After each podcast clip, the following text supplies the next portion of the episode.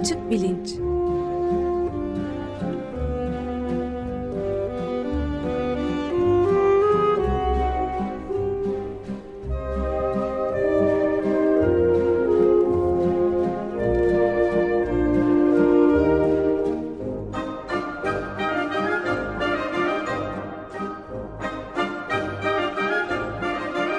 Güven Güzeldere ile bilim ve felsefe sohbetleri. Günaydın Güven Bey, merhabalar. Günaydın Ömer Bey. Günaydın. Ee, günaydın Özdeş. Açık bilinçte bir konuğumuz yok bu hafta. Ee, konumuz nedir? Siz tanıtımını yapar mısınız lütfen? Ee, ben şöyle düşündüm. Yani iki soruyu ele alalım e, diye düşündüm. Birincisi bilimde e, yenilikler e, ya da bilgi olarak kabul edilen e, işte yeni gelişmeler ne oluyor da hangi şekilde kabul görüyor? E, bu e, işte 200 yıl önce, 300 yıl önce, 1000 yıl önceki durumdan farklı e, büyük ihtimalle birkaç yüzyıl sonra da daha farklı bir şey olacak ama bunu bir tespit edelim istiyorum. Bir de zaman zaman şöyle şeylere rastlıyorum e, işte bilimin e, sonuna geldik, sınırlarına ulaştık. Artık bilimin e, yeni e, keşfedeceği bir şey kalmadı e, gibi. E, bu iddialara da biraz değinmek istiyorum. Sonunda bu tabii yalnız bilimle sınırlı değil. Yani felsefe için de aynı şeyi söyleyenler var, sanat için söyleyenler var. İşte bunu gerçekten artık... söyleyen gerçek böyle insanlar var mı yoksa böyle kastedilen şey mi? Yani bilimsel yöntem mi burada kastediyorlar? E, yani çünkü e, öteki türlü gerçek olmadı çok bariz olsa gerek. Vallahi e, şimdi mesela e, en çok e, 19. yüzyıl bitip 20. yüzyıl başlarken e, bu böyle çok sık e, şeye gündeme gelmiş bir konu.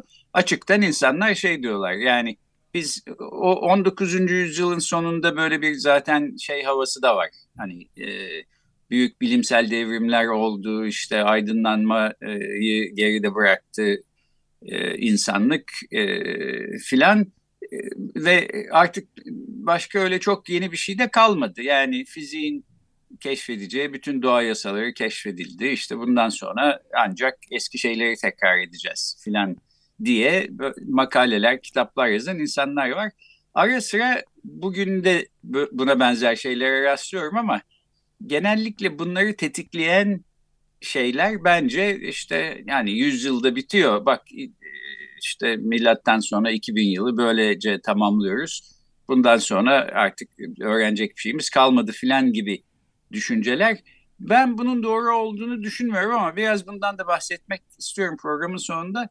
Ee, benim ilgimi çeken konu bilim dışındaki alanlarda da bunun söyleniyor olması.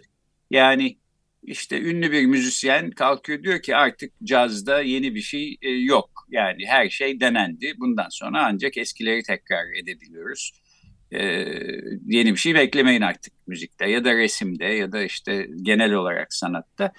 Ee, ben buna da hiç inanmıyorum doğrusu ama Niye bu böyle şeyleri insanlar merak ediyorlar? Buna biraz e, vakit kalırsa değinmek istiyorum. Ama öbür soruyla başlayalım. Yani yeni bir bilimsel bilgi nasıl olur da kabul görür e, sorusuyla. Şimdi bu e, durum mesela 17. 18. yüzyıllarda e, ki durumdan çok farklı. Yani bugün siz diyelim bir buluş yaptınız bir bilimsel dergiye yolluyorsunuz bu buluşunuzu. İşte şöyle bir deneyim var, böyle sonuçlar buldum filan diyorsunuz. E, bu bilimsel dergilerde işte kör hakem yöntemi deniyor buna e, ile sizin meslektaşlarınıza ya da o alandaki uzmanlara yolluyorlar sizin e, makalenizi ve bir hakem raporu istiyorlar. İşte genellikle üç hakem raporu bazen beş hakem raporu isteniyor.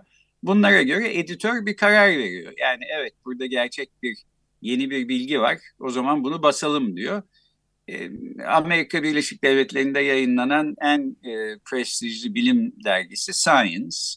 E, İngiltere'de yayınlanan e, en prestijli bilim dergisi de Nature. İşte bu ikisi en önde gelen e, bilimsel yayınlar arasında. oralarda bir yayınınız olduysa yani bu genel kabul gördüğünün aslında bir şekilde tescillenmesi anlamına geliyor. E, fakat tabii orada da bir takım e, sorular var. E, biraz ondan bahsetmek istiyorum.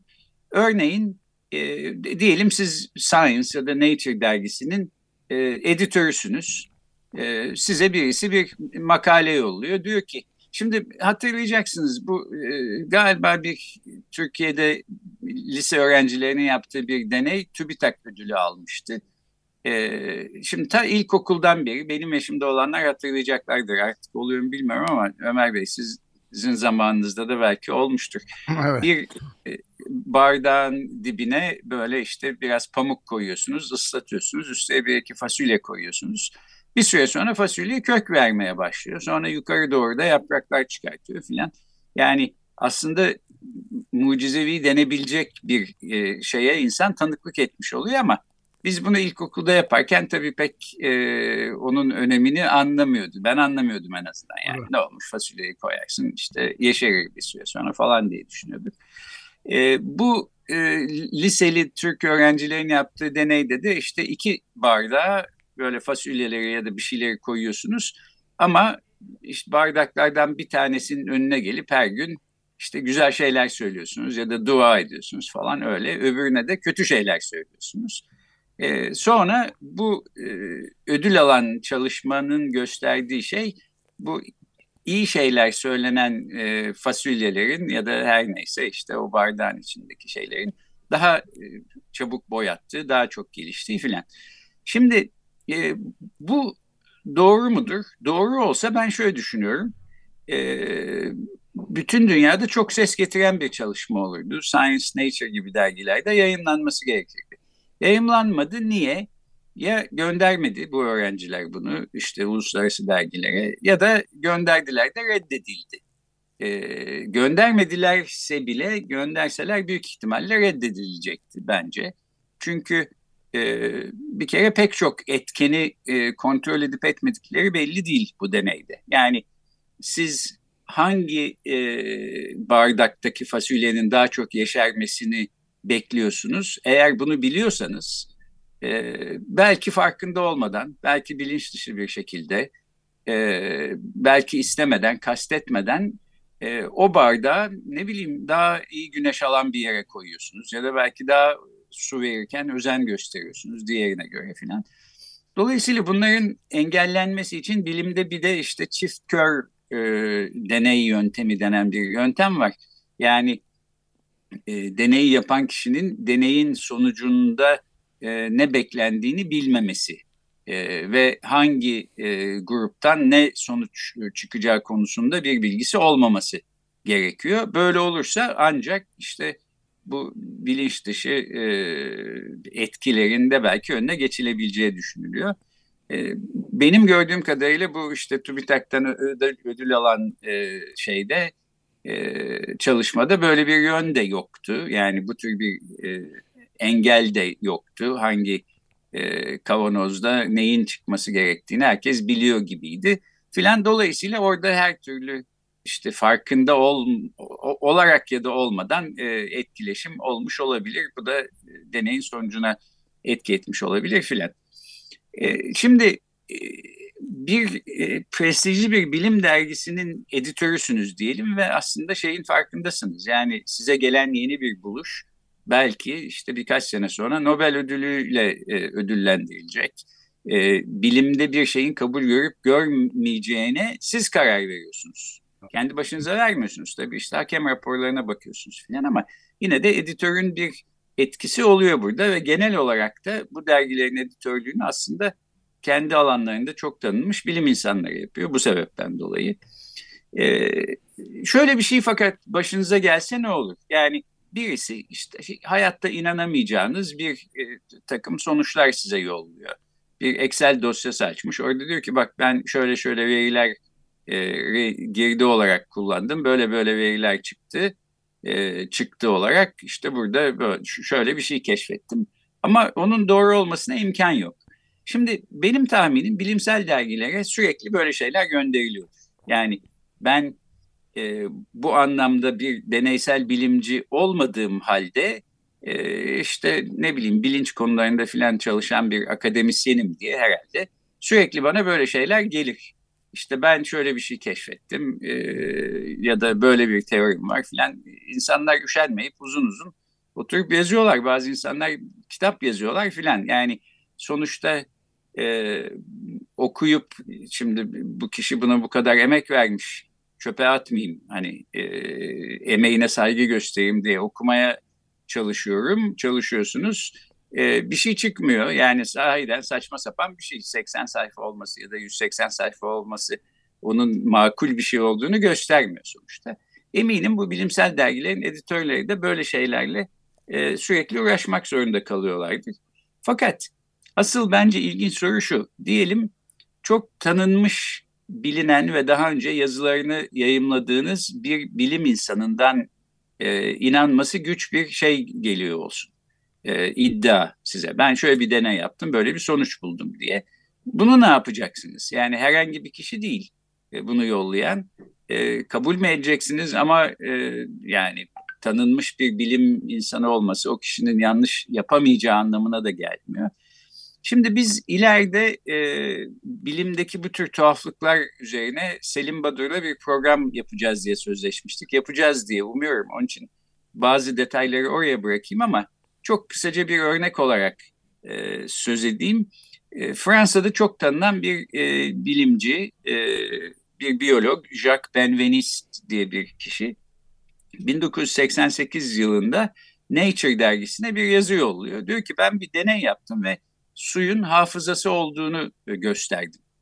Ee, şimdi Nature dergisinin editörü ne yapsın? Yani Jacques Benveniste gibi bir adamdan gelen makaleyi yok bu saçma diye e, reddetmesi çok güç. Fakat yaptığı yani Jacques Benveniste'in iddiasının doğru olması ihtimali de küçük. Ne yapacaklarını e, bilemeyip dolayısıyla Nature dergisini bir hayli e, uğraştırmış bir konu bu. Sonunda işte o 1988'deki olayda Nature dergisinin editörü kendisi de bilinen bir e, aslında bilimci, bir kimyacı John Maddox diye bir adam. Şuna karar veriyor. Diyor ki biz peki bu yazıyı yayımlayalım. E, yani doğru olduğunu e, hani varsayarak en azından şu an için e, yayımlayalım ama e, sizin e, laboratuvarınıza bir ekip e, gönderip bu deneyin tekrarlanmasını istiyoruz. Eğer tekrarlayamazsak o zaman e, yazınızı geri çekeceğiz filan. Böyle bir anlaşmaya varıyorlar. E, bence Jack Benveniste bir e, orada sahtekarlık yapmak filan peşinde değil. Yani bir şey bulduğunu düşünüyor. Suyun hafızası olduğunu. Bunu da bu e, daha önceki senelerde yapmıştık. E, işte alternatif tıp filan e, gibi konularda e, o konulara bağlıyor Jacques Benveniste. Yani e, iddiası da şu, e, şimdi biliyorsunuz bu homeopati denilen yöntem e, işte bir e, herhangi bir rahatsızlığınıza iyi gelecek bir etkin maddeyi suyla karıştırıyor fakat sonra sulandırıyor. Yani defalarca defalarca defalarca sulandırıyor. Öyle ki milyonlarca e, işte su molekülünün içinde bir tane etkin madde molekülü bazen oluyor bazen olmuyor. E, bunu şöyle düşünelim yani diyelim e, işte ben okyanusun kıyısına gidiyorum ve bir damlalıkla okyanusa bir damla çay damlatıyorum. E şimdi bu çay bir damla çayın içindeki kaç çay molekülü varsa bunun bütün okyanusun hepsine dağılmasına imkan yok. Yani siz okyanusun herhangi bir yerinden bir parça e, su aldığınız zaman bunun içinde bir çay molekülü olabilir, olmayabilir. E, homeopatik ilaçların çoğunda sudan başka hiçbir şey olmadığı da gösterilmiş durumda. Yani o kadar sulandırılmış ki etkin madde de kalmamış. E peki e, ama yine de etkili olduğu düşünülüyor. Yani homeopati bu ilke üstüne kurulmuş bir şey aslında. Nasıl oluyor? Jack Benven istiyor ki ben e, buldum bunun mekanizmasını. Su hatırlıyor diyor. Yani siz suyun içine bir etkin madde koydunuz, onu çalkaladınız. Su hatırlıyor. Orada etkin madde kalmasa da dolayısıyla o suyu içerseniz iyileşeceksiniz. Ee, şimdi bu tabii çok fantastik bir iddia bir yandan çünkü hafızanın belli bir mekanizması olması lazım. Yani bilgileri temsil edebilen, saklayabilen, gerektiğinde yeniden ortaya çıkartabilen filan. Suyun içinde böyle bir şey yok. Yani iki hidrojen bir oksijen molekülünden oluşan bir molekül, büyük bir moleküller kümesi sonuç itibariyle. E peki ne olacak? E, Nature dergisi basıyor bu yazıyı 1988'de. Fakat bir de içinde bu derginin editörü John Maddox'ın kendisinin de olduğu bir ekibi yolluyor. Jack Benvenist'in e, laboratuvarına. E, bir daha yapıyorlar e, aynı deneyi. Yine aynı sonuç çıkıyor. Fakat fark ediyor ki bu ekip aslında e, bu deneyi yapan insanlar hangi tüpte işte e, şey olduğunun bir etkin madde ya da sulandırılmış etkin madde olduğunu hangisinin yalnız sudan oluşan kontrol e, test tüpleri olduğunu biliyorlar. E, bildikleri için belki farkında olmadan işte yanlış bir sayım ya da yanlış bir ölçüm yapıyorlar ve istedikleri gibi bir sonuç buluyorlar.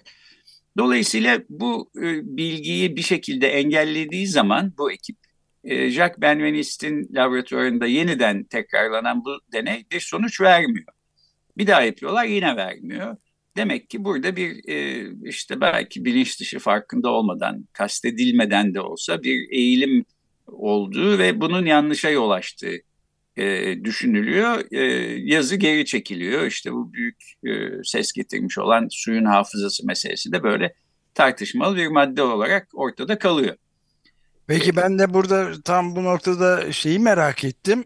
Ee, yalnız bu geri çekilmesi filan hem Jacques Benvenist'in e, şöhretinden kaybetmesine yol açıyor mu bilmiyorum ama milyarlarca dolarlık bir homeopatik ilaçlar endüstrisini de geçerli kılıyor ve günümüze kadar da devam ediyor bu. Çok büyük karları olan bir endüstriden bahsediyoruz.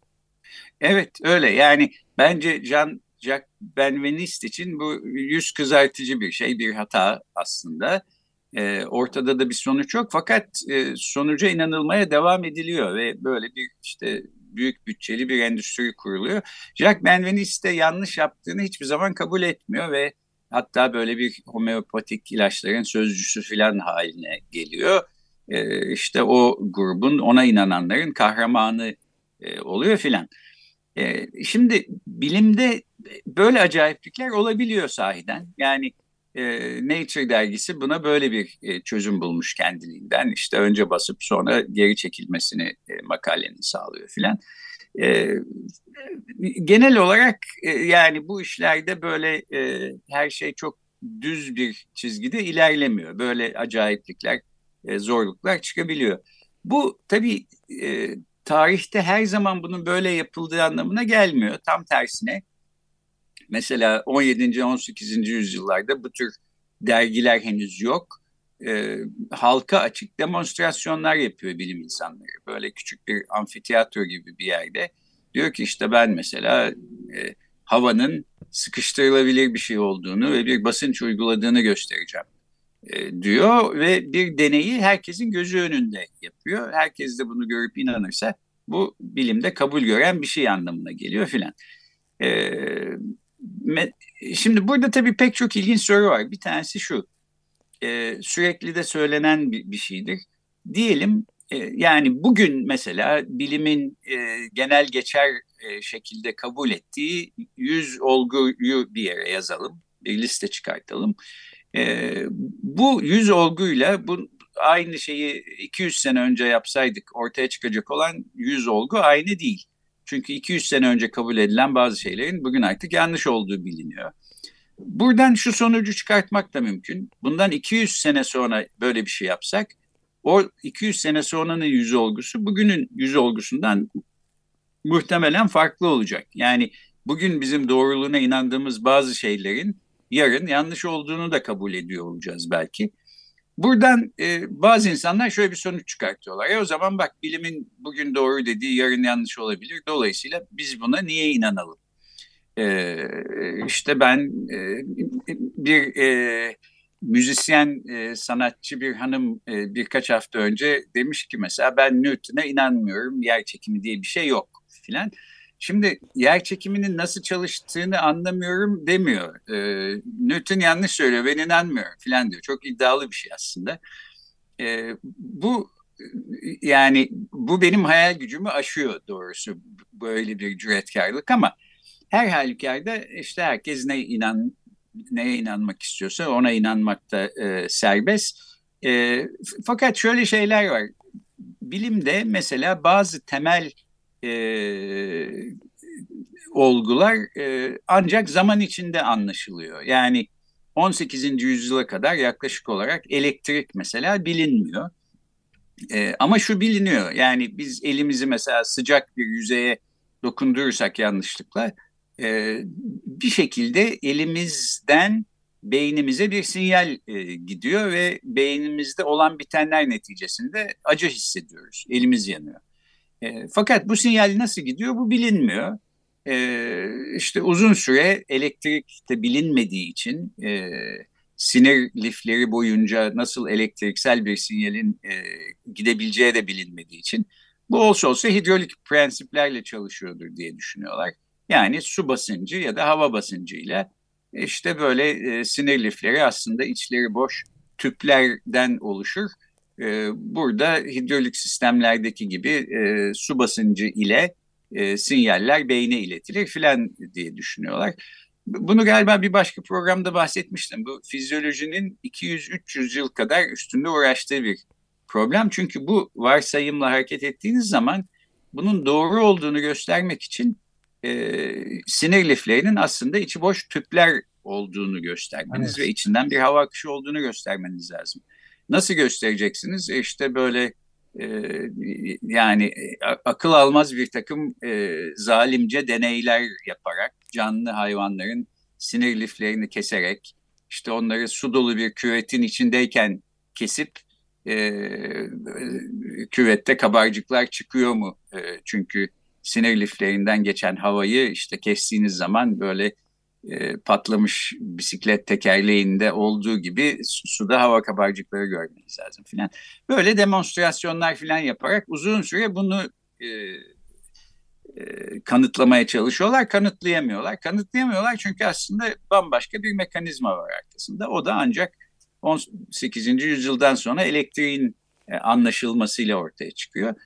O zaman şöyle bir şey sorabiliriz. Yani bugün acaba henüz e, keşfedemediğimiz böyle temel e, meseleler var mı? Bilimde henüz bilmediğimiz, ortaya çıkmayan e, bir takım güçler ya da temel parçacıklar filan e, e, olabilir ama e, hangi alanlarda bu böyledir konusunda da aslında e, dikkatli davranmak lazım. Yani e, işte yer çekimi yanlıştır çünkü yarın başka bir şey keşfedecek bilim dersek e, işkembe kübradan atmış oluyoruz. Yani e, bir bilimsel bir öngörüde bulunmuş olmuyoruz.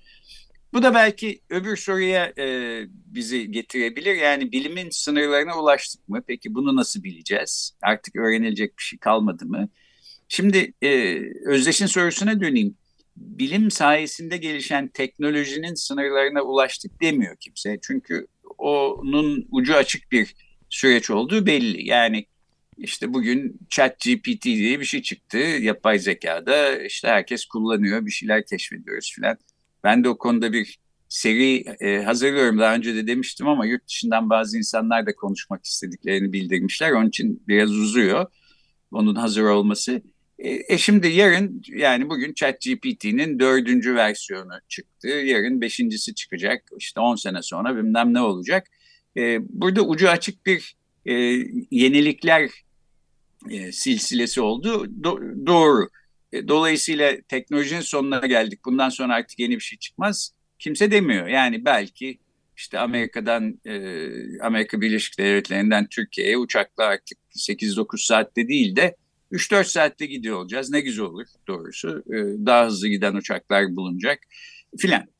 Peki ee, Güven Bey ben sözünüzü kestim ama dün çok önemli dünyanın belki de en önemli olaylarından bir tanesi olan işte iklim yıkımı konusunda çok önemli Nature dergisinde geçen perşembe yayınlanmış bir e, makale vardı araştırma ve yani Bill McKibben üzerinde epey duruyordu bunun bayağı e, araştırmada Antarktika buzullarının hızla erimesinin derin deniz dibi akıntılarını yani 2050'ye evet. kadar yüzde 40 oranında yavaşlatacağı bunun da bütün dünyanın iklimini yani abyssal deniyor buna okyanus dibi e, akımları deniyor. Abyssal Ocean Overturning Slowdown diye çok teknik bir adı var. Fakat e, bunun 40 oranında yavaşlatacağı, bunun da dünyanın iklimini yüzlerce yıl boyunca belki daha da fazla alt üst edeceği ve çok çok büyük etkileri olacağını belirten bir şey. Şimdi bu yanlışlanmazsa eğer Jack Benvenist gibi ki tahmin etmiyorum geri çekeceklerini makaleyi o zaman da yani durumun çok sıkışık bir durum olduğunu şey yapıyoruz. Bu teknik terimleri günün İngilizcesine gündelik dile çeviren Bill McKibben da şöyle yazmış. Güney kutbundan yeryüzü gezegenine şu mesaj gitti. Git geber. Böyle bir durumdan bahsediyoruz yani. Bu gibi durumlarda ben şöyle düşünüyorum. Evet. Ee, bu burada e, çok özür dilerim Güven Bey. Burada galiba ama sorun şey değil. Yani bu da mesela az evvel verdiğiniz teknolojik e, gelişmeler gibi bir şey. Mesela aynı bilimsel bilgi sadece farklı alanlarda tekrar kullanıyorlar ve yeni sonuçlar elde ediyorlar. E, muhtemelen kastedilen bilimin sonuna geldik. Mesela evrenin, dünyanın çevresinde binlerce uydu var. İşte Mars'a gidiliyor, oraya gidiyor. Bunlar hep aynı matematiksel yöntem, aynı bilimsel e, verilerle. Bunun sonuna geldik deniyor diye anlıyorum ben. Yoksa ötekine herhalde iddia etmiyorlardır. Doğru. Yani işte ne bileyim e, hani atom tablosunu iyi kötü tamamladık. Evet. E, fiziğin e, keşfedeceği yeni e, atom altı parçacıklar kalmadı işte bütün güçlerden haberdarız filan böyle şeyler ama bunu tabii yüzyıl önce de e, ısrarla e, söyleyenler vardı. Yanlış çıktı. E, ben e, genel olarak yani e, insan zihninin çalışmasında bir ucu açıklık olduğunu düşündüğüm için Tabii. sanatta, bilimde, felsefede işte artık sonuna geldik. Bundan sonra yeni bir şey öğrenemeyiz ya da şu sorunu hiçbir zaman çözemeyiz diyen insanlara hep kuşkuyla bakıyorum. inanmıyorum. Ee, Sosyal bilimlerde diğer... de vardı biliyorsunuz tarihin sonu. Tarihin Tabii evet. çok var. Evet. evet. Ee, yani bir şeyin sonuna geldiğimizi iddia eden insanlara niye inanmalı e, sorusunu sorarsanız aslında o insanların o kadar güvenilir kişiler olmadığını e, görüyorsunuz. Ben Ama böyle programın sonuna geldiğimizi söyleyen Ama programın sonuna geldik. Doğru. Şimdi evet Haklısın. burada Ömer Bey'in bir güven güvenirlik sorunu var. Evet yok ama şunu söyleyeyim yani bu yanlış olabilir. Bilimde daha önce doğru kabul edilen bir şeyler sonradan yanlış çıktıdan yola çıkarak işte iklim kızışması falan gibi konulara e, konular hakkında şüpheci olmanın aslında pek e, mazur görülür bir tarafı yok. Yani e, bir takım insanlar evet bu böyle değildir belki de yanlıştır falan diyorlar ama genel olarak ben bilimin e, güvenilir bilgi sağlaması açısından insanlığın geliştirdiği en önemli e, araçlardan biri olduğunu düşünüyorum. Yani yüzyıllar içinde de yanlış şeyler düzeltiliyor falan ama e, sonuçta bu bir ortak bir çaba. Yani binlerce on binlerce insan aynı anda çalışıyor ve şeffaf bir mekanizmayla yapmaya çalışıyorlar. Birinin yanlışını mutlaka ileride birisi buluyor, düzeltiyor. E, bu açıdan da e, iklim konusundaki bilimcilerin e, bütün ikazlarının aslında e, kayda değer ve dikkate alınması gereken şeyler olduğunu düşünüyorum. İçinde bir takım yanlışlıklar ufak tefek çıkabiliyor ama doğru olma e, ihtimali çok çok daha büyük çünkü e, yakınsak deniyor galiba e, bir araya yani e, dünyanın dört bucağında yapılan çalışmalar hep aynı sonucu gösteriyor ve o zaman burada dikkat almamız gereken bir şey var. Diyerek bitireyim uzattık sahiden. E, şimdi bir de şunu söyleyeceğim. Haftaya kuantum fiziğinin uygulamaları konusunda Profesör Burçin ünlü konuğumuz olacak.